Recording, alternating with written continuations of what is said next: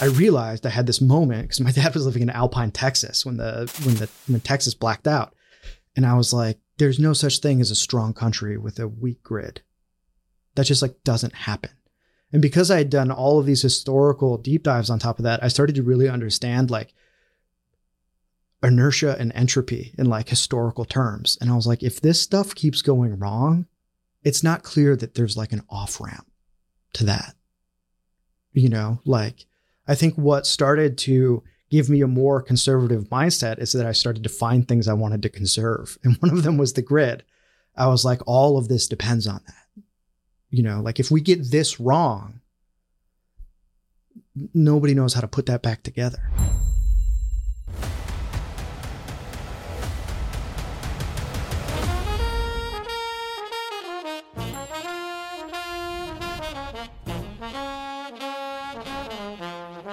Howdy, everyone, and welcome back to Moment of Truth, the podcast of American Moment. My name is Saurabh Sharma. I'm the president of American Moment, and I'm joined by Nick Solheim, the COO of American Moment. with his very fresh fits. He looks so handsome. Go watch us on YouTube. He he looks distinguished. Even he's got glasses. He's wearing an Oxford cloth button-down shirt. It's it's really quite something to look at. Uh, the caveman has become uh, the office cell. Anyway, we had today a fantastic episode of the show with someone who feels like is wildly overdue for an episode with us, but he lives in uh, the city known as Chiraq, and so it's a little bit difficult to get him out here. We had on today Emmet Penney, who's a fantastic authoritative voice on everything energy related. But before we get to that, as always, be sure to go to AmericanMoment.org. There you can find all of the programming we have going. Um, our programming is now expanding year round. You can find more information about that on our website. You can find the backlog of this show. You can fill out AmericanMoment.org slash join to talk to us about how to get you involved in politics, or if you're already in DC, how to augment and boost your career and get you into positions of real authority as quickly as possible. Uh, everything is crazy and growing here at American Moment, and you can keep up with everything that we're doing on the website. But this week we were very glad to have on uh, Emmet Penney, who is an energy writer and historian. He's the editor in chief of Grid Brief, a daily energy newsletter subscribed to by thousands of politicians, investors, and industry professionals all over the world. And he also hosts the Nuclear Barbarians podcast slash Substack. Um, we had a fantastic discussion about everything about the grid. And as a Texan myself, this is really important to me because our grid is degrading rapidly, and the grid all over the country is degrading rapidly. And turns out life gets pretty messy and bad if that is the case. So um, we had a fantastic discussion uh, where we dive deep into that and every energy source under the sun and, and the pros and cons of each of them. I thought it was just a fantastic discussion. Nick, what did you think? Well, we all went and saw Oppenheimer and now we're nuclear pilled. We're so true. Nuke episode after nuke episode. That's right. Um, yeah, man, and it's super cool. Really interesting. Uh, follow on Twitter. We've we've had some uh, great conversations before. He showed up to our office earlier today in Pit Vipers, um, which was an awesome aesthetic choice. I tried to get him to wear them on the show, but um, he didn't think it would it would work. So yeah, v- fantastic episode. Um, I, I don't know how much more material we could cover on nuclear in like a month yeah, so we will uh, we'll take a chill pill on that for for the foreseeable future. But this uh, should have given you plenty of content along with the episode we did with Isaiah Taylor. We will go now to Emmet Penney. Howdy, Emmet. Thank you for coming on the podcast. Good to be here, fellas. We always like to hear about how our guests got to where they are today, and you have a particularly strange story for how exactly you ended up doing conservative, libertarian, pro human-ish energy policy. Tell us the tale. How did how did Emmet Penney become the public policy mind that he is today? Yeah, um, I even I don't fully know the answer to that question. Uh, is the realist answer, but um, to talk a little bit about my background, I grew up in the suburban Midwest. I have I grew up Catholic, but when you grow up in the suburban Midwest, you're basically like functionally Protestant. Mm-hmm. Like that's the way that that works in, in America. Um, and uh, you know, I went to Catholic school for most of my life. Uh, very luckily, Jesuit educated on a scholarship. Um, still grateful for that wonderful education. Actually, it pays dividends every day. Um, my parents sacrificed a lot for that. Um, and then after that, I was like, well, I don't want to be told what to do anymore because um, I was never very good at that. Uh, trying not to bump the table, but um, So I was like, I want to be able to do whatever I want. And I ended up studying poetry at Bennington College, where you get to sort of like build your own major. And that's what I cared about. All I cared about, I didn't really pay attention to politics. You know, I grew up in a Democratic household. Like, that's not surprising.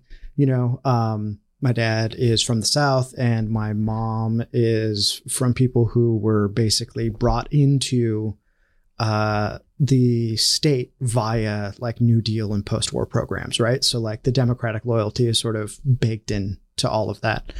Um, and my parents were very liberal. Like I went to a daycare that was run by Bill Ayers' sister-in-law. Wow.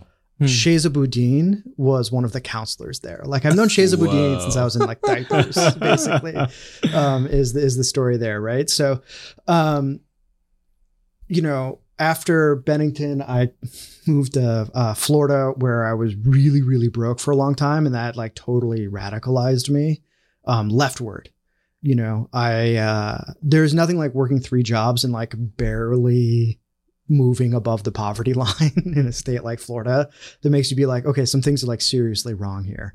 And I think that's what really started to activate me politically, where I was like, I feel like I need to have answers to like what's going on. And after that, I got a job. A friend helped me get a job writing Common Core curriculum for the state of New York, uh, which was the whole other experience. But it afforded me the time to be able to like start reading and figuring out what happened to me there. So I read like Capital by Marx, and I was like, I think I buy this, but I don't know if I do.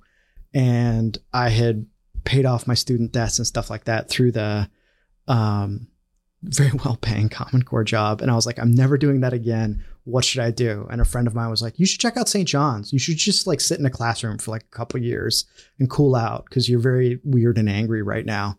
And I was like, That's a good idea because I've read Marx now, but I don't know the full breadth of the tradition. So I went to St. John's, Santa Fe, you know, like did that whole thing, came out of there. I was just like, all right, I'm joining the DSA, the Democratic Socialist America. Bernie's out there. I'm going to, I think I'm convinced by all this stuff. I'm going to make this stuff happen. And that's when I started to like write essays and sort of have, figure out what my voice was politically, which at the time, like, wasn't particularly original, if I'm totally honest. Like, I was basically about as angry and as uh, cynical and over-educated sounding as any other listener of Chapo Trap House at the time, right? Like that's sort of my shtick. But I ended up writing this article called uh, "Lecture Porn: The Vulgar Art of Liberal Narcissism," where I sort of talked about like, you know, those moments where like Jon Stewart will pan to the camera, you know, and he'll be like, "Look." You listen up, Bread State America. Like we pay for all your shit or whatever he we would say, you know, and that that was this sort of self-congratulatory feedback loop that created confirmation bias that kind of led to the Democratic Party's downfall in 2016. Mhm. And somebody really liked that piece, and his name was Michael Shellenberger. And he DM'd me and he said, uh, Hey, I liked your piece. What's up? What are you doing right now? And I lied and I said, Nothing. Because what I was actually doing was working at a bookstore in downtown Santa Fe. But I was like, this guy has like 20,000 followers or something. I'm like, now he has like way more than that. He's like a famous person now, basically. Um, but this was back in the day. And I was like, I was just like a primitive Loby, you know? And I was like, okay, uh, yeah, yeah, I'm not doing anything. And he was like, what's your number? And I realized that like I still hadn't replaced my phone that had broken because I didn't have the money for it. So I just gave him the phone number for the bookstore and made the shipping guy cover for me at the front register. And he gets on the phone with me. He was like, So what do you care about? And I probably give him some overcooked, like political philosophy thing. And he's like, Yeah, I don't care about any of that. what do you think about nuclear energy? And I was like, That it's bad. Like, we don't even do that anymore, right? Like, who does that? And he was just like, You're wrong. You should read these books and then come out to uh, California and meet my whole crew. And I was like, Okay. So I flew out there right after doing a the DSA national convention in 2017 and then like met all of these people who'd become my friends uh, later on because I didn't get a job working for him, but I got like successfully nuke pilled by like all of the engineers and whatever he had on staff, that, like explained how it worked and, you know, all of that stuff. And uh, my buddy Mark Nelson, um, who's over at Radiant Energy Group now, uh, was like instrumental in like sort of changing how I looked at the world because I was very much like a philosophy type guy. And I just remember him like banging on his desk when he first met me and grabbing it. And he was like, this is what matters. Yeah. These things are what matters. Like how it gets made. That matters most. And I was like, whoa, this dude's really like intense. You know, he was like reading me the riot act. Um, and then it took a few years, you know, like uh, for me to link up with Michael again. We maintained a friendship. And then I got, I was working for a tutoring company in Los Angeles and uh, it went under, and my wife and I both worked for it. And she was like, Well, I'm going to keep being a tutor, but you've only been doing this for three months and you don't have clients. So you need to figure out what you're going to do because we just put down on a lease. And I was like, Oh. So I called Michael and I was like, Hey, remember when uh, you thought you might want to hire me all those years ago? I don't have a job. So you should maybe do that now. And he was like, Actually, I'm going to write a book right now. So, like, I'd love to hire you and that book became Apocalypse Never, which was like the smash hit. So I worked on that, and then he brought me back later um, to work as a contractor on San Fransicko. But it was really working on Apocalypse Never, and sort of like learning what was wrong with the climate perspective, and then starting to get like more serious grounding in the material realities of energy and stuff. But it didn't like I had to launch this whole other podcast on my own called Exhaust that was about like why nothing feels possible. And me and my co-host would do these like deep dives into industrial history and all sort of I had to do this big I'm living on unemployment during COVID, like self-education thing where I was like, what the hell happened to the industrial base? How does all of this work? Like no one tells you all of this, you know, or at least no one from where I was from told me any of this. And that's really where it came from. Like at some point, I crossed the threshold where I was like, energy is the thing that I want to talk about. And that happened right around, I'd say, the Texas blackouts of 2021. Because it was when I started to put together like an understanding of what was going wrong with the grid, what was going wrong like industrially in a broader historical sweep sweep in America, and then like seeing where I could fit into that you know, I was like, I don't want to be a lefty anymore. I don't want to talk about all of these types of things that are like really annoying to me at this point. I just want to talk about the explanatory power of this stuff because I realized I had this moment because my dad was living in Alpine, Texas when the when the when Texas blacked out. And I was like, there's no such thing as a strong country with a weak grid. That just like doesn't happen. And because I had done all of these historical deep dives on top of that, I started to really understand like inertia and entropy in like historical terms. And I was like, if this stuff keeps going wrong, it's not clear that there's like an off ramp to that. You know, like I think what started to give me a more conservative mindset is that I started to find things I wanted to conserve. And one of them was the grid. I was like, all of this depends on that you know like if we get this wrong nobody knows how to put that back together Yeah. So then you created Grid Brief, which is basically the home for everything that you think and say on this stuff. Um, you know, I, I think a lot of people, when they think about energy policy, they think about where the energy comes from wind, solar, nuclear, oil, and Mhm. gas. There's plenty of food fights in the public square on that. And we will talk about that. But why does the grid itself matter? What is the energy infrastructure that undergirds our country that people pay even less attention to than the energy issues? And why do they matter? yeah so i would say like the grid i was actually just talking to like somebody who's become a mentor to me robert bryce who everybody should go listen to his power hungry podcast and read his books robert's great um and one of the things that he and i were talking about is that like the grid isn't just the electrical system, right? Which is generation, transmission, and distribution. So it's like the power plant, the power lines, and then how it gets into your house, you know, or whatever, or how it gets to the factory. All of that's important, obviously.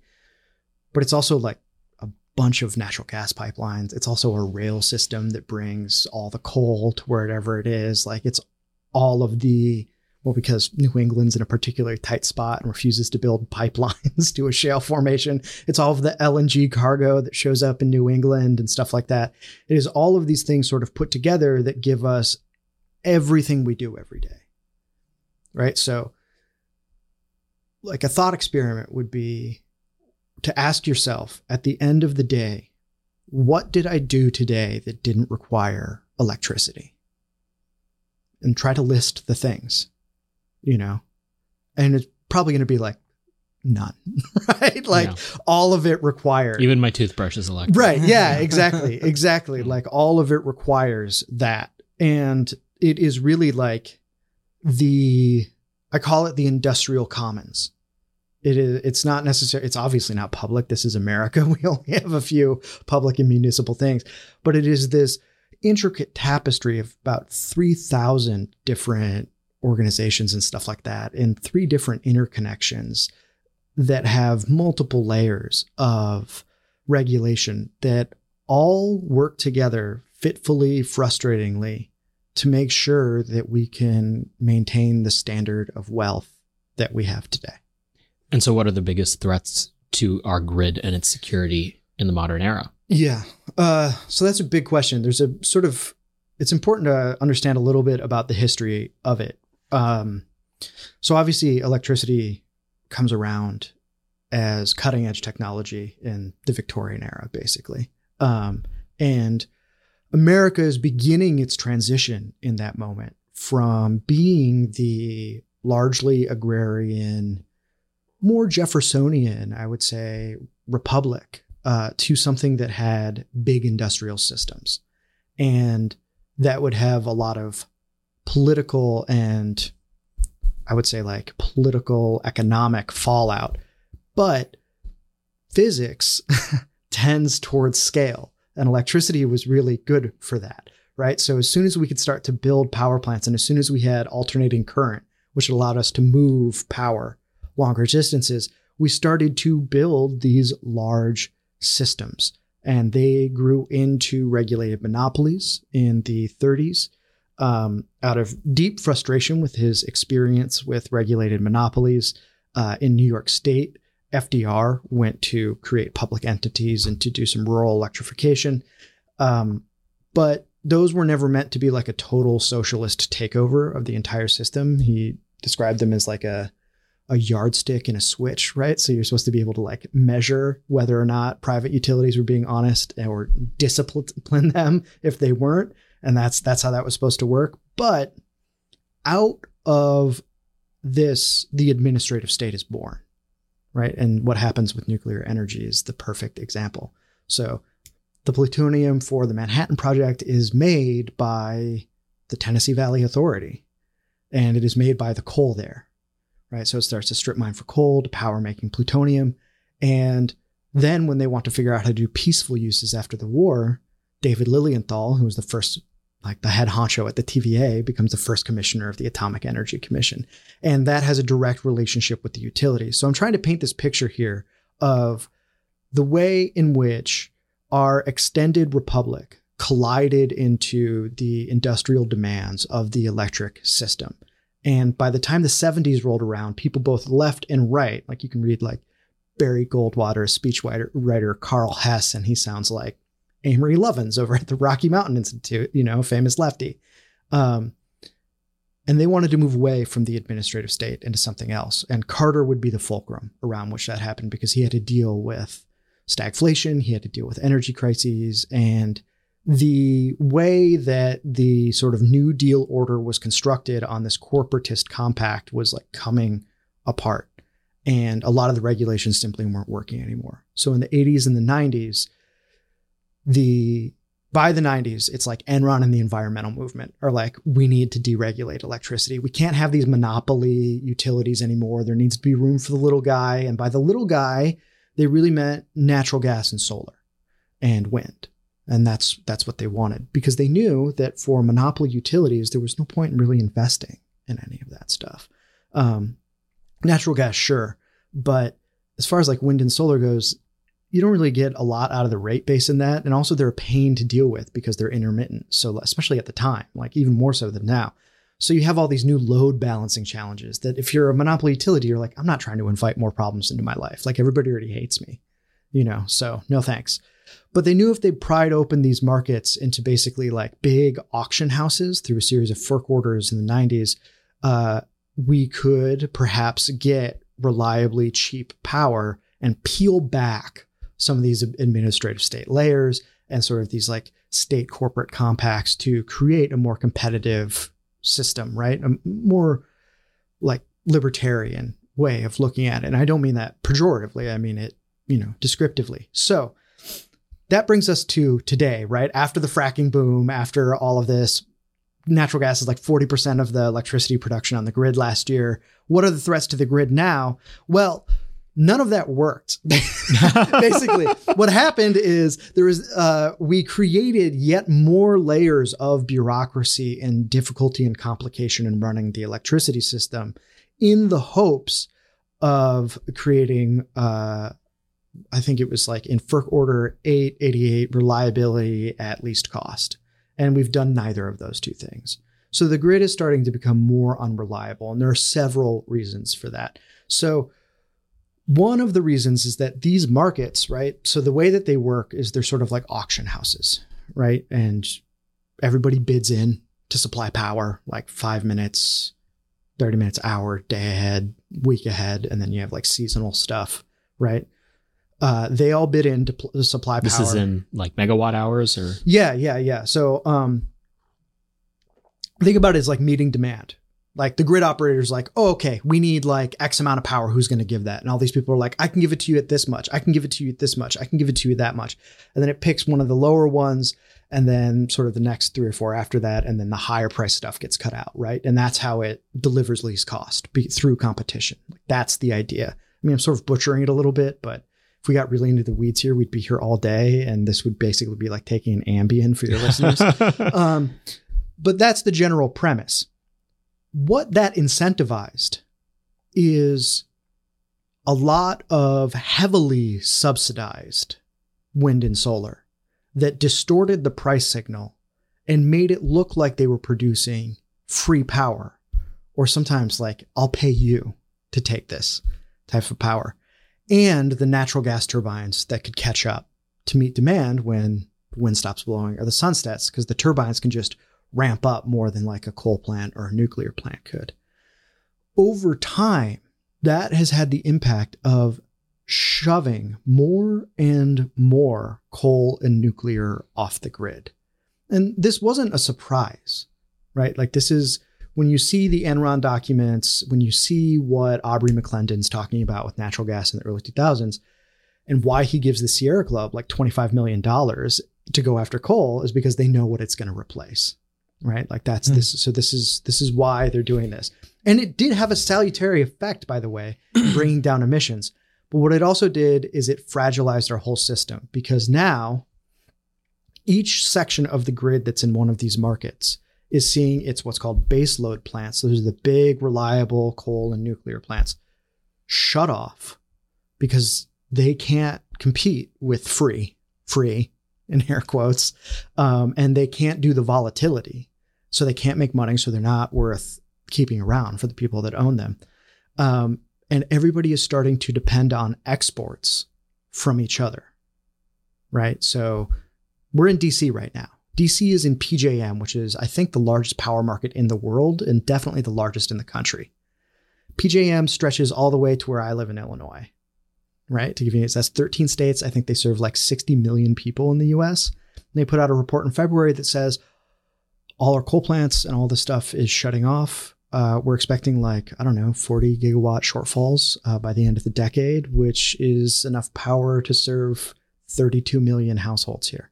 They're about to lose like 25 or maybe a fifth of their installed capacity, and nothing can replace it. and that's because they're no longer market viable. Yeah, they're not market viable, or I mean, you know, uh, the regulations have ratcheted up. Certainly, the new EPA guidelines on emissions will have take a scythe to both uh, coal and natural gas, and we can get into some of that later. Um, but yeah, generally, it's they're no longer market viable, and nothing is coming on fast enough to replace it, right? Because wind and solar can't replace it, and it's not just PJM, right? MISO, its neighbor, which stretches from Minnesota to Louisiana in its upper region, is having the same problem. California is having to keep on uh, a ton of dirty gas plants in violation of some of its own environmental law to keep the lights on. You know, Texas has issued three conservation orders uh, this summer to get people to reduce uh, using power to keep the grid safe. and two of them happened within the last week, as of this recording, I believe. And then when you look at New England, New England's in the same problem. It is burning oil to get through the winters, um, but they don't know what they're going to do, you know, in terms of where's their power going to come from if they can't import from PJM. MISO relies on PJM for when its wind fleet fails. Hmm. You know, so it's basically what this woman, Meredith Angwin, who writes this book, Shorting the Grid, uh, on this, who's a dear friend of mine. Uh, she's, I call her the Bubby of the grid. She's a sweet old Jewish grandma in Vermont who's an engineer. And she wrote, wrote a book that explains how all these markets work, but she calls it the fatal trifecta, which is over reliance on just in time natural gas, uh, an overabundance of intermittent resources, wind and solar, and an overdependence on your neighbors.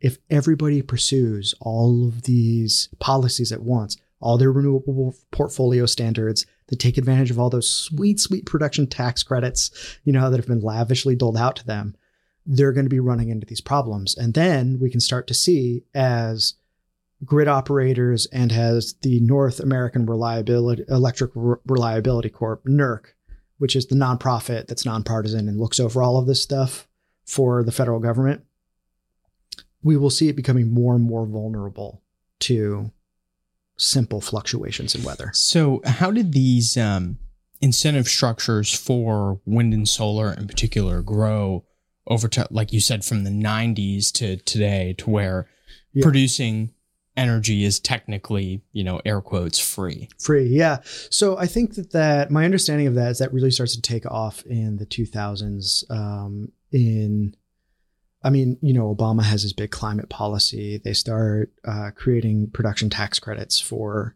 wind and solar. And I mean, they've always lived off of subsidy to some level. I mean, Warren Buffett fam- famously says the only reason you build a wind turbine is for the tax credit. Hmm. Like otherwise, it doesn't make any sense. Is this something Republicans were supporting sure, at the yeah, time? Yeah, like yeah, yeah. Yeah, look, I mean, like when you look at uh, Texas, Republicans might have like a problem with a certain level of renewables being on the grid, but very few will say we should have none in my experience you know? Um, and a lot of these pushes towards restructuring the markets the the electricity system it was a bipartisan affair you know? Big problems are always bipartisan. That's the way it works right? Because like our our political system is built to just agree to whatever is like maximally overlapping in the Venn diagrams of the parties and to not do anything about anything outside of that Venn diagram, right? So whenever we have a big problem like this, it's usually because there has been some sort of consensus that has brought it about. It's it would be sick if it was just partisan. And you could be like, all we have to do is like rinse our enemies and then, you know, we fix it all. But that's not really how this is going to work. Hmm. When you say that um, you know, we're in this dangerous trifecta. Is it because there is all sorts of correlated risk across the entire country? Like anything, because if if these neighboring um, parts of the grid are reliant on each other, a cascading failure in any one of them could easily mean that that all of them are having the same issues, and then suddenly there's no power. Yes. Can you talk a little bit more about that? Because I, I know that, like, for instance, I believe Texas during peak um, uh, production times has to like pay other grids to take their excess energy off of their load, unless I have that completely wrong. I mean, Texas is a weird case because Texas is technically an island grid. So, like, one of the things that happened during the ice storm Uri, right, where Texas had those really tragic blackouts where many people died. Um, is that everybody was like, oh, if they could import power, they'd be they'd be fine, you know. But that wasn't true. You know, everybody else. I mean, it was a huge Arctic storm that covered like the entire third of the country. Yeah. Everybody else was they didn't have anything to spare. First of all, so Texas is actually like a really weird. uh unique market to pay attention to, right? Because they don't have these things called like seasonal capacity markets where three years ahead of the time they have an auction to see which plants are going to be available for a difficult winter season three years out from now, right? Like that's what PJM and a few others have. They have seasonal capacity markets. Texas prides itself on being energy only. And what that means is that they're just doing it real time, baby. They're not doing any of this other stuff that like rewards incumbent utilities for having, you know, reliable power plants around. They're they're doing that for real. Um, We'll do it live. yeah, they're doing it live, you know, like that's what's going on there. Um, so I don't really know about like what the export game in Texas is like because they also aren't necessarily under the aegis of FERC in the same way that the other uh, markets are in the rest of the country because it's Texas and Texas wants to do whatever it wants, you know, which is like what I love about Texas. But I've talked to energy traders in ERCOT. That's like the name of its grid o- operator. And they're like, yeah, I don't know what's going on. you know? Um, and there are all sorts of like complex reasons for that, that like, uh, it seems like they don't even completely understand. And so I don't totally understand it. I mean, that's part of the problem, right? So, we look at some of the rules and regulations for running the grid. Part of it is that it is just become so difficult to manage a system that complex. So FERC is trying to put in these new rules about siting transmission and stuff like that. And the new rule that they have is over a thousand pages. It's like, okay, how many of those do you guys have? And then how many lawyers do you need to figure that out? And then how do you coordinate that? And we're dealing with multiple layers of stuff here, right? So, you know, I was talking to the chief nuclear officer at Entergy, a big, you know, uh, utility out in the South and the Midwest. And I was like, how are you guys doing this? Because you have your footprint, but then you have to, you have to work with a bunch of different state governments, but then you have to work with the federal government. And then you also have to work with the grid operator and the power market. And understandably, the only answer she could give me is transparency is very important. How the hell do you answer that question, you Yeah. know, in like a succinct way? Yeah. Right. So I think that that's also part of what's happening now, too. It's like the overcomplication of what used to be a simple system. And this is the fatal irony of restructuring is that it created, like many other things in this country, it became a jobs program for lawyers. So, one of the biggest trends in energy policy over the last couple of decades has been an enormous amount of pressure by both state, local, and federal government to jack up the amount of wind and solar Yeah. that constitutes the grid. Why is that bad? What are the attendant consequences that come out of it? Okay, so here's the biggest issue uh, electricity needs to be reconciled at all times. So, supply and demand need to meet each other at all times, every single microsecond of every single day.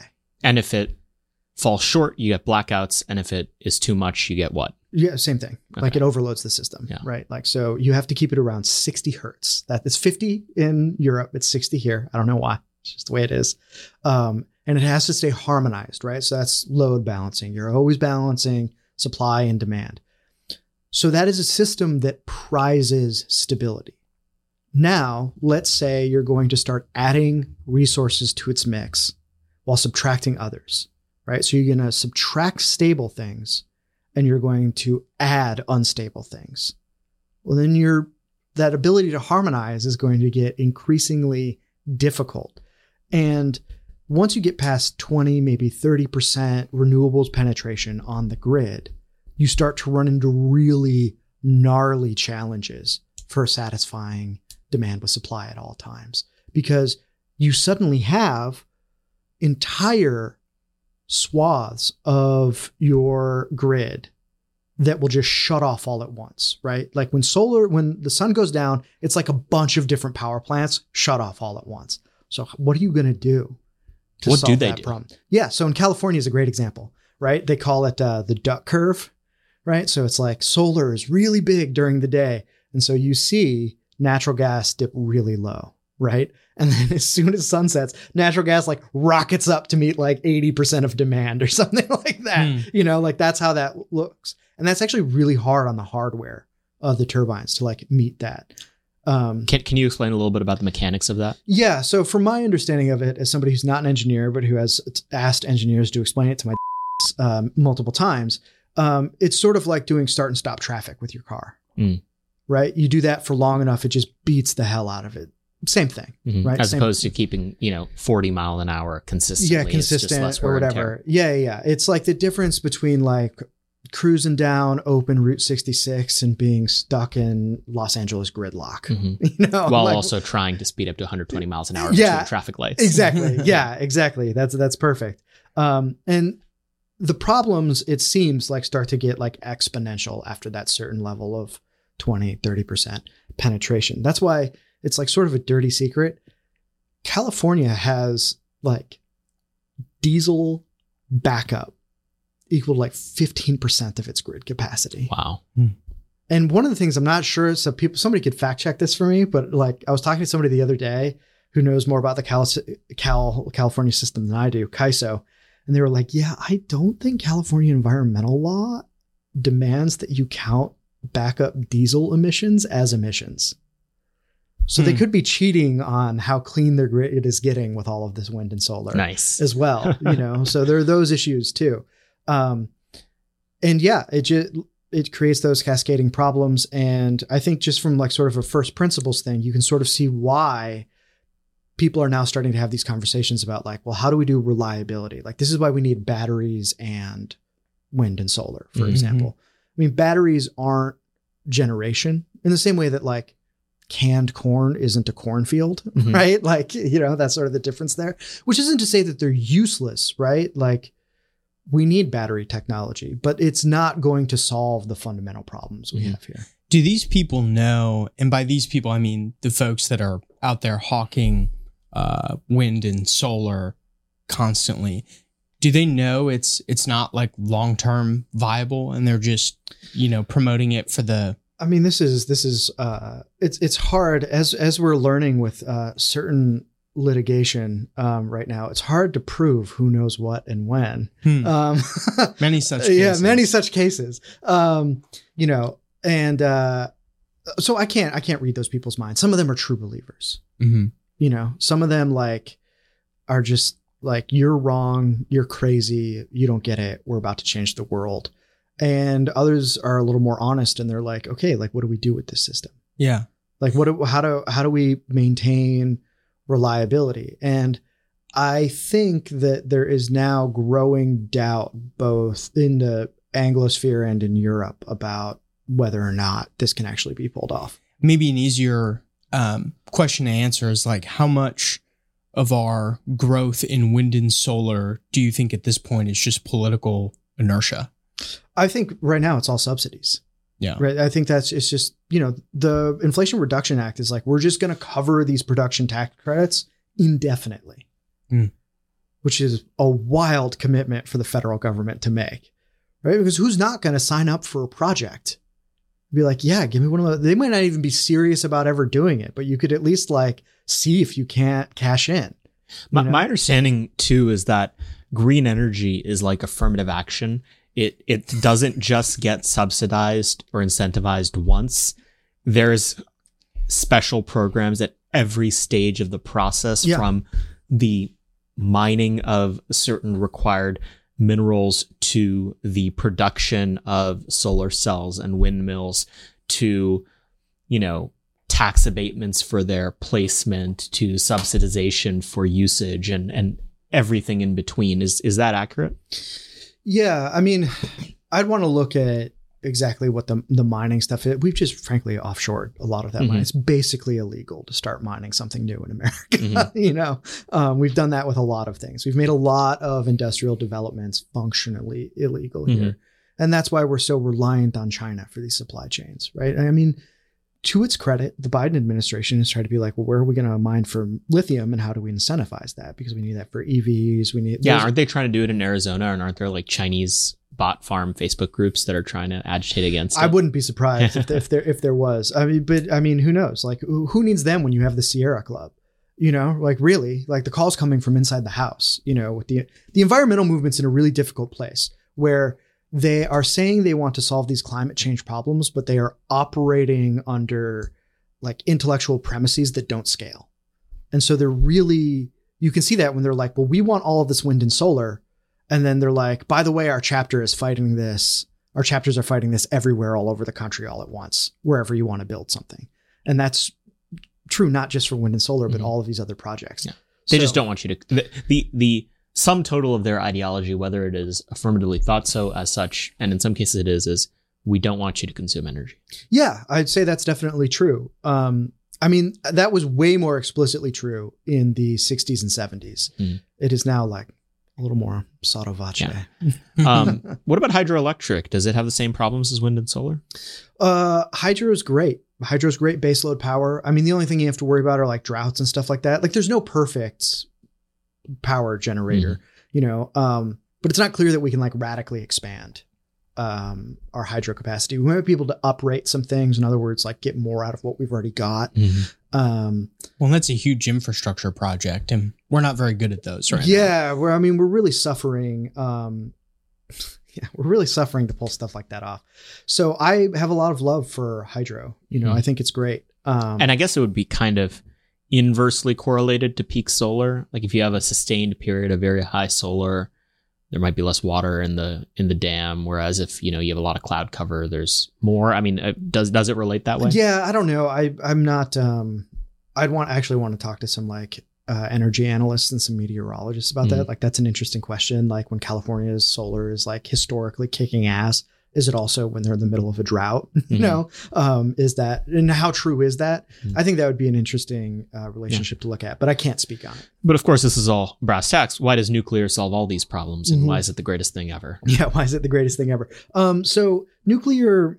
I mean, you guys just had a really fantastic episode with Isaiah Taylor about this. So I encourage everybody, if you're listening to me and you haven't listened to that, go listen to that because he does a great job of explaining some of it. But it's clean and you get a ton of power out of it for very little material, right? So pellet of uranium can power an American life cradle to grave. One of those is about the size of a gummy bear Nice. right? It's pretty cool. Yeah. Um, and uh, it could help us meet all of our like climate change goals just by creating clean energy. I'm not a climate hawk. I'm a grid hawk, right? Like I've written articles for Compact, like defending coal, Yeah. you know. Um, but I do think that it is important for local communities to have like breathable, clean air. Like I think that is more important because like solving global problems is really hard. Nuclear can also solve a lot of like local, national problems, and that's important because if we want to like reshore anything or we want to have these uh reindustrialized sectors of our country, then they're going to need a lot of cheap, clean power to do what they want to do. I talked about this a little bit with Isaiah, but I'd be curious to go um, deeper on it. Uh, What are some of the, um, you know, uh, maybe it's opinions that politicians have, maybe it's uh, local officials, voting citizens. Um, wh- why have we seen a, a decline in um, nuclear plants being built, um, used? Why are they shutting down? So yeah, so there are a few sort of colliding reasons for that in the post-war era, um, leading up into the 70s.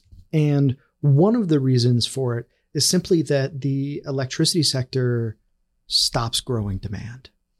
Right? So for 3 decades in a row, the utility industry was financing plants by saying we're going to charge this to your rate base, you know, like you the customer will pay for it.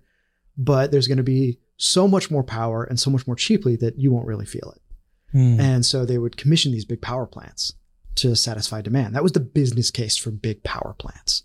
And in the 60, 50s, 60s, 70s, there was anxiety about how much oil we were going to have, uh, like how much coal could we have. Um, you, uh, creating nuclear power might be a way out of some of these fears, right? So there was a big push for that. But then once you get to the 70s, like that demand growth just plummets to like 1%. It's crazy. So like you have this whole legacy from the early 1900s to like the 70s. That's like the premise for utilities. I found this quote of this one utility manager who said, you know, being a load calculator was the easiest job in the world. All you needed was a straight edge. You just angle it upward, you know, and be like, there it'll be, you know. Um, and so that stops. So the business case starts to fall apart, right? Like customers get mad when they're like, why are you building this big ass thing? Mhm. and we don't need it. Um, on top of that, you have hugely aggressive shifts in regulation. And that shifts begins in the sort of final years of the Atomic Energy Commission, they adopt what's called the linear no threshold model of like radiation exposure, which basically means any exposure to radiation could potentially be re- lethal, Mm-hmm. which I mean, It's just not true. it's just not true, right? It's basically like pretend that your body never heals. Now it's dangerous, right? So that's like the premise there. Yeah. And there are political reasons why that gets uh, adopted. Um, I'm not going to get into that right now because that's like this whole other like side plot. That's a side quest, but it turns into this thing called um, ALARA, or as low as low as reasonably achievable. Um, that's what that AEC rolls out. Now, if you're saying we want radiation as low as reasonably achievable, how would you design something to someone else's idea of what's reasonable Mhm. when it has to be a specific criterion? Because you have to execute, you're an engineer, you have to design it, it has to hit a certain threshold. You go do something else. Right. You go do some, or or you start to see plants getting torn apart and revised mid construction, which does happen. So over the 60s into the 70s, labor costs at nuclear plants go up something like 137%. I mean, that's wild. In 1978, new requirements to nuclear were added at a rate of 1.5 new regulations per working day. Wow. I mean, who could make any money like in that environment? Who could handle all that? So there's that. There is the dawn of the environmental movement, which is incredibly hostile to nuclear because it sees it, uh, and not for no reason, as part and part, uh, part and parcel of the basically military industrial complex, the man, basically the administrative state. Like that's what it's seeing when it sees nuclear, and it relates it to the bomb because a lot of people matriculate from the anti-war movement into the environmental movement. Hmm. You know, and it doesn't help that like utilities were largely run by sort of like cagey, secretive, hostile engineers who were just like, shut up and let us handle it. Yeah. Right. I mean, no American likes being told that. They're like, hey, don't step on my blue suede shoes. Mm-hmm. Right. Like that's the so they're there's they're sort of grinding against, I think, certain instincts that we have towards like liberty, decentralization, and transparency.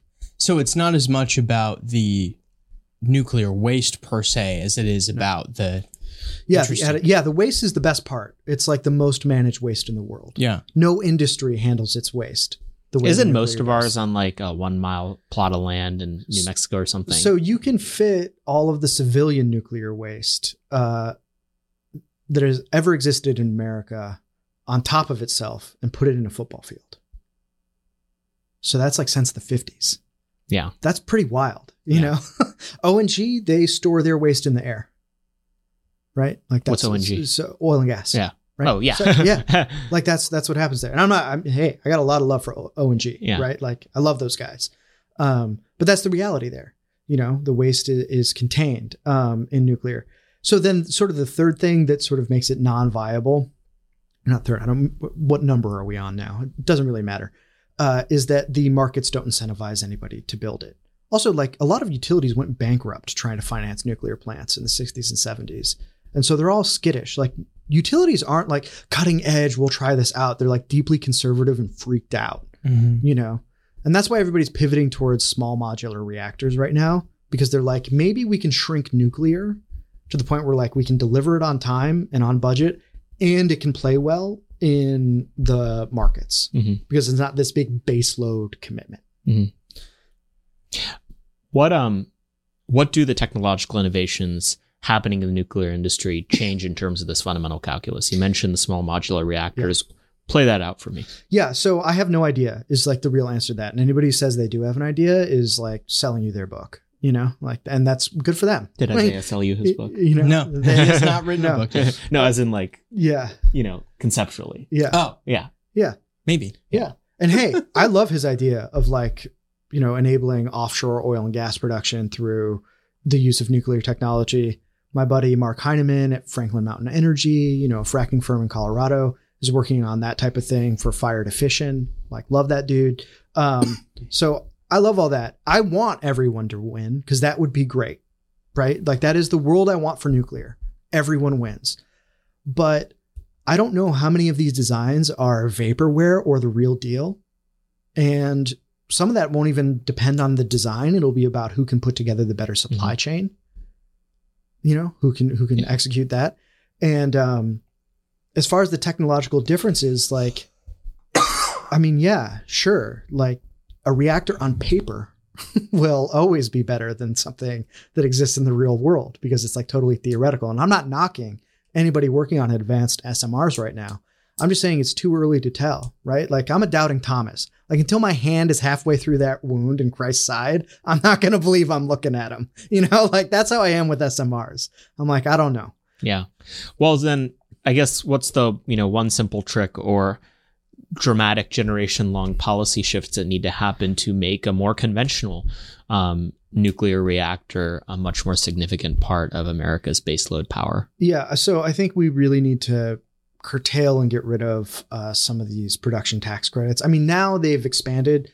One thing that the Inflation Reduction Act did do is that it folded nuclear into those uh, energy credit systems. So now they're clean energy credits, right? So the markets aren't going to kill nuclear in the same way that they used to. But that being said, it's not clear how those are going to get doled out. And also, I just don't think the taxpayer should have to foot the bill in perpetuity for this stuff. I still don't like that. That's not a viable model to me. So we need to fix the markets. Um, in order to do that, uh, uh, we need to restructure the NRC's radiation exposure things. We just need to put them at like a hard dose limit. It's like this is this is what we think is dangerous. Don't do this, and then have everybody build to that spec. One of my like ideas I pull from Jack Devanney uh, over at Thorcon. He has this great idea of the the proto park, where we take the Hanford site in, in Washington and turn it into a place where nuclear plant nuclear reactor designers can make prototypes of their plants. Like the federal government already has the security there. There's already hookup to the grid there. We already have waste management there. So we could actually start building engineering discipline and experience doing all of these things. Um, and then then we might say we're going to offer you preferred financing through our loan office as the federal government for anybody that has successful tests there and only if you're going to build five or more reactors because nuclear benefits as a complex engineering project more from repetition than it does from innovation right? So you need to get really good at building it to drive the cost down. Okay then here's sort of like my real pie in the sky thing as if like the proto park uh, uh, isn't enough is i think we need an atoms for peace 2.0 right so we need to have non-proliferation agreements that also give developing countries uh, civilian nuclear technology. Because otherwise, they're just going to build coal plants, or Russia and China, who are eating our lunch internationally. Like Russia has the most international builds of anybody. They're killing it, right? Um, they're just going to come in and, and build there anyway. So it's like, do we want to be a part of the solution here, or do we want to be defensive, right?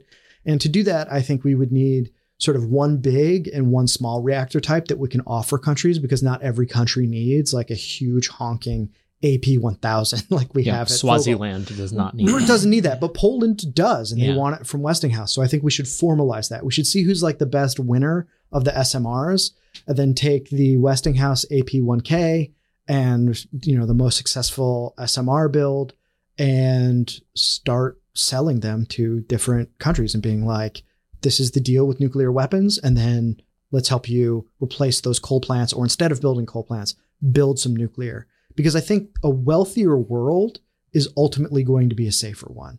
And most of the emissions growth that we're seeing now is coming from countries that want a Western standard of living, and good for them. Of course they do. If I was living there, I would be a nationalist who wants that for my country. I don't think that's that hard to understand. So we need to figure out how to get in that game because right now we're losing. And I don't think there's any single reason that we should. Talk to me about the personnel problem here. Do we have the engineering talent domestically in the United States in order to see a new era of nuclear power proliferation? If we were about to say, like, let's go uh, all gas, no brakes right now, no, we'd have to grow it. Um, but then you don't really need like overnight everybody anyway. You'd have to grow that. So the most important thing right now is that we don't lose what we learned at the Vogtle plant in Georgia. Talk to me about that. Right. So basically, luckily, we are building abroad in Poland, the Mhm. AP1000. We might build a few other places, Mhm. but Poland wants to phase out its coal plants Mhm. and they want nuclear energy. Our AP1000 design from Westinghouse is how they're going to do that. We're about to find out how many people that worked on the Georgia reactors, Vogtle 3 and 4. Um, This is Georgia the country, not Georgia the state. this is Georgia the state. oh, this is Georgia the state. State. Yeah, yeah. Um, this is Georgia you would the know state. that if you had listened to Yeah, the God. Isaiah Taylor Yeah. episode. Come on, man. It came out six hours ago. Leave me alone. Oh. um, but um, so that's the most recent, uh, you know, full conception of a nuclear plant America has had since uh, in like 30, 40 years or something like that. and was it like pulling teeth to make it happen? Yeah. Oh, yeah. It went way over budget, went way over time. Yeah, it was like double the budget. yeah, right? It what was, they it ended was up with. rough. Um, right. And there are also reasons that have nothing to do with the regulator for that or anything. There were actually problems with how that project got executed. Um, so I don't want to just pin it all on, oh, if only we got the administrative state out of the way or got it in our favor, that it would all be good. You still need to do things right. So the last thing we want to do is lose the people that learned how to build that because then we are doing first of a kind again and we are not getting economies of repetition and scale. So we're about to find out how many of them are going to be willing to travel to Poland, right? And then we want to grow that workforce from there. And we want to see, okay, how many of these engineers can do this? How many more do we need? And what that looks like, I don't know. I think it's really difficult to do sort of like top down, we need this many engineers, we're going to pull them from these schools things. Like maybe we could have incentives at like MIT and stuff like that. It's something that I haven't like looked into completely because I'm trying to not add the whole other problem of higher ed to the amount of annoying, difficult, labyrinthine things that I pay attention to every day. Um, but that might be one of them that I just need to st- like bite the bullet and focus on. So that to me uh, is one of the major obstacles for growing a nuclear workforce is just maintaining the workforce we just acquired for executing Vogtle. Who in the world is getting energy policy right? Uh, well, it's definitely not Europe, right? Like Europe is like a preview to the horror movie that could become us. Um, so we don't want to do whatever they're doing. Um, to me, uh, getting it right. I mean, I don't want to sing the Chinese economy's praises uh, because it's not a system I'd like to live in, but they're not screwing around when it comes to energy. Like they know what they're doing, you know. And what does that look like in implementation? Right. them? So out of the 50 something nuclear reactors being built in the world, China's building 23 of them. Okay. Right. Um, they say they're going to cut back on building coal plants, but that is probably unlikely if they're going to stay as power hungry. I mean, predictions are fragile. You never know um, either way. But the dirty secret, one of the many dirty secrets about how energy works in China is that their renewables don't decarbonize even in the light way that ours do because of the way their high voltage transmission lines are sited, where they're sited and and how all that works, it tends to incentivize greater investment in coal to balance load. Because they don't have the same natural gas supplies that we do. Yeah, they don't have the same natural gas supplies. I Mhm. mean, they are doing So for like- them, it's like coal, solar, nuclear. That's it. They don't have the Yeah. LNG. Yeah, I mean, they have some pipelines, right? It's Mhm. not like they have nothing, but it is not like a substantial portion of their grid in the way it is ours. hmm You know, um, it's just it, and they don't have the environmental regulations, so they can be like, "Yeah, we'll just build a coal plant." What are you Mhm. joking? What are you silly, my guy? Mhm. Send it. Yeah. You know? One of the other reasons I think China is an interesting comparison point is because most of Europe doesn't have this problem, and, and really no other countries other than maybe China and India do, which is um, China's a very large country. Mhm. Um, uh, and and the United States is as well. What are some of the quirks in energy policy that have to do with the you know giant distributions and population density that we have in the United States, where you have you know rural Kansas compared to Manhattan? How, what are some of the policy quirks that come out of that uh, reality? Yeah, it's really hard to do one size fits all. Mhm. You know, you can't just do like top down mandates. I mean, we rely on incentives and stuff like that because of our extended Republican structure. You know, it can't just federal government can't just be like states. Here's what you're doing, and it's exactly this because no state's going to put up with that. Mhm. You know, it's like get ready for like multiple years of Supreme Court uh, uh, time, right? Mhm. Um, and I would say that that makes it uh, a challenge to figure out sort of what's good for everybody and how to get everybody on side. Yeah. You know, Do you think that if we started to get nuclear policy right, that it would start a competition regulatorily in the public sphere, economically between the oil and gas sector and the nuclear industry? So this is interesting. I've talked to um it depends on what segment of the oil and gas industry. So I know plenty of dudes that GOP fracking donors, how about them? Yeah, fracking donors are fine with it. Why? Well, because they're just like, well, people are gonna like we gotta send LNG to Europe. People still need fertilizer. Like this isn't electricity, while it's big in America, isn't the only thing that people need our product for. Right. Also, a lot of people that work in fracking are engineers and they're like, yo, nuclear is sick. They'll figure it out. yeah, they're They'll like, this is cool. Yeah. Um, so they get that and they're sympathetic to that. Natural gas plant owners in these markets have a very different perspective on it. In Texas, they're like, nobody move in here with reliable baseload. We love scarcity pricing. Yeah. We love it when it's tough to get Yeah. power. Are the natural gas people lobbying for more wind and solar credits? Dude, that has happened. Really? Yeah, yeah, Wow. that has happened. You know, and uh, and I'd like there. I don't think there's a need for it to be like conspiratorial or anything. They're just like, yeah, this suits our needs, right? This is great for us. Volatility is good for us, is what a lot of them think. Yeah. Final question. How optimistic are you that the left will be useful at all to energy prosperity politically this coming decade? So I have, um, as somebody who sort of like uh, walks in both worlds, still, I can say that I think I have more hope than a lot of my other compatriots. You're always going to get loonies out there, and because you know, squeaky wheels get the grease, right? And Mhm. that's how a lot of activists make their bread and butter. And I still think that uh, we need to like destroy the legacy environmental movement in this country. So I Mhm. don't think they'll ever be too on side, but they could surprise us. You know, I'm hearing some whisperings that the younger members in like the Sierra Club aren't happy with the anti-nuclear stance, which is great. I hope they change their minds. But when I look at guys like Joe Manchin or just like any centrist Democrat who, you know, maybe is in like a purple district or something like that, or is just like a more reasonable, practical person, or is like a serious person who's like, I really do actually care about the climate change thing. And I don't necessarily think we need to reduce energy consumption or anything like that. Like, I just want to solve that. I think that they'll be amenable.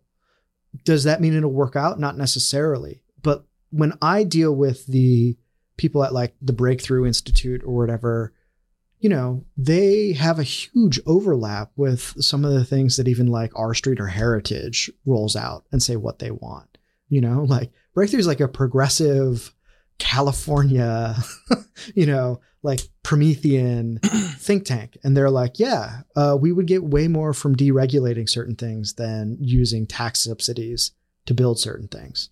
And I'm like, great, that's awesome. You know, we're, we're seeing that overlap come to life. And I also think that, um, you know, there's going to need to be a new software update in what the thing is to worry about. Um, and I think that climate change's time will expire eventually. Um, and I don't know what software will get put in the NPCs, but we'll find out. And hopefully it will be one that doesn't involve energy policy. Emmet, where can people keep up with everything that you're doing? Yeah, so you can sign up for the newsletter, which is free, uh, five days a week. It's a daily digest of what's new in the world of energy and energy politics at gridbrief.com. You can find me on Twitter at Nuke Barbarian, and you can find my podcast, uh, Nuclear Barbarians, wherever podcasts are heard. And a little bit more specifically, uh, a lot of staffers on Capitol Hill listen to our podcast. Uh, how can they maybe reach out to you and what should they call you for in terms of helping them do the job that they do? Yeah, so that's a great question. Um, if you want to talk about like what's going on with the grid or where regulation should or shouldn't go with that, feel free to DM me. My DMs are open. Is basically the way to reach out to me. I'm also on LinkedIn if that's better or easier, you know, uh, for anybody. You can find me there as well too. Fantastic. Well, Emmet, thank you for everything you do. I think that um, the 2020s and 2030s are going to be less the era of, you know, 200 million dollar think tanks and much more individual policy entrepreneurs like yourself. It's been really cool to see you get more and more famous. I was one of the early subscribers to Grid Brief. Um, thank you for everything that you do. Yeah. Hey, uh, first time, long time. It was great to be here, fellas. Hopefully, you guys enjoyed that. I really highly recommend subscribing to Grid Brief, even though uh, my email client keeps on trying to send it to spam. Uh, the radical left is coming after Emmet Penney. You must go subscribe, send power his way. Um, his Twitter is always a ton of fun.